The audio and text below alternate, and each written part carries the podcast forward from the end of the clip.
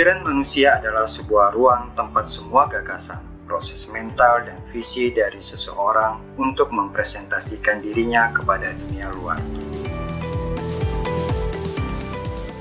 Ini adalah Ruang PJ, sebuah podcast tentang gagasan dan visi yang ada, apa pun itu, nyata atau tidak, Anda yang menilai.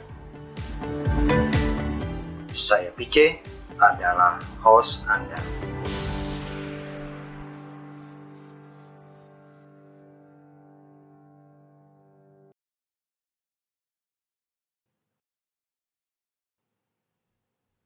Halo sahabat PC, selamat datang di podcast Ruang PC. Kita sudah memasuki episode ketujuh dengan tema kepuasan yang tertunda.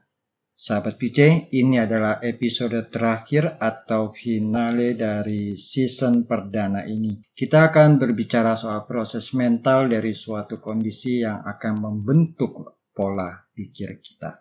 Sebelum kita lanjut, bagi teman-teman yang baru datang, podcast Ruang PC ini bisa diikuti di Anchor, Spotify, Radio Public, Podcast Cast, Breaker, Overcast, dan juga di Google Podcast. Selain itu, Anda juga bisa cari Ruang PC di YouTube dan nanti jangan lupa untuk di subscribe lalu tekan gambar jempolnya dan bagikan kepada teman-teman yang lain.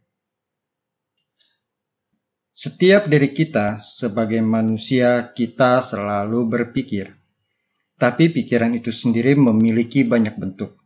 Awalnya dia tidak mengenal apa-apa, lalu berikut dia mengenal apa saja tanpa bisa dibendung. Itulah pikiran di alam sadar kita, kesadaran manusia. Selain itu, alam bawah sadar kita yang mengendalikan kerja tubuh kita, mengatur segala proses mental, kimiawi, dan juga biologis kita. Singkat kata, kalau pikiran kita sehat dan positif, maka semua diri kita akan ikut positif. Nah, sahabat DJ, apakah sahabat tahu apa itu marshmallow? Marshmallow itu adalah kue atau makanan kecil, snack ya, yang populer di kalangan anak-anak di Amerika. Tapi saya tidak mengulas jenis makanan ini ya, melainkan uh, apakah teman-teman tahu ada sebuah tes yang namanya marshmallow test? Jadi apa itu marshmallow test? Marshmallow test adalah sebuah metode pengujian tentang kepuasan yang tertunda.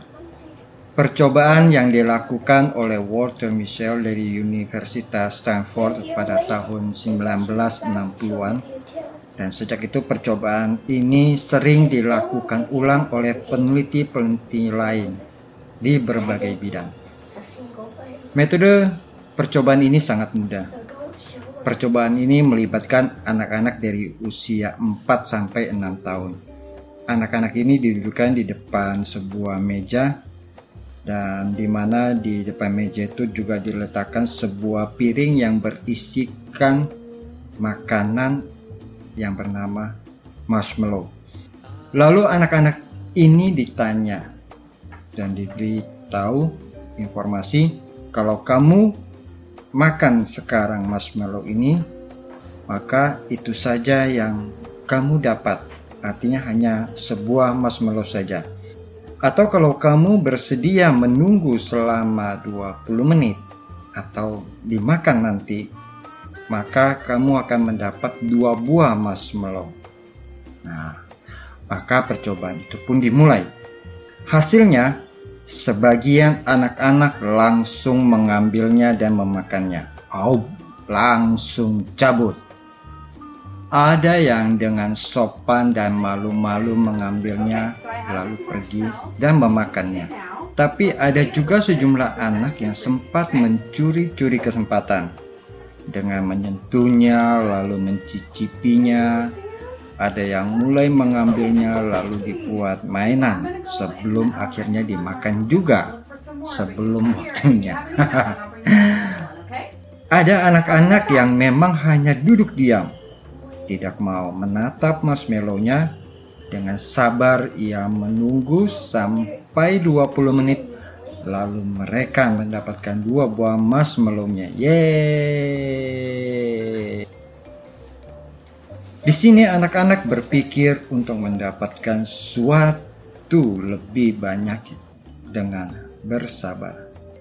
Mereka memilih untuk menunggu daripada langsung memakan marshmallow yang ada di depan mata mereka.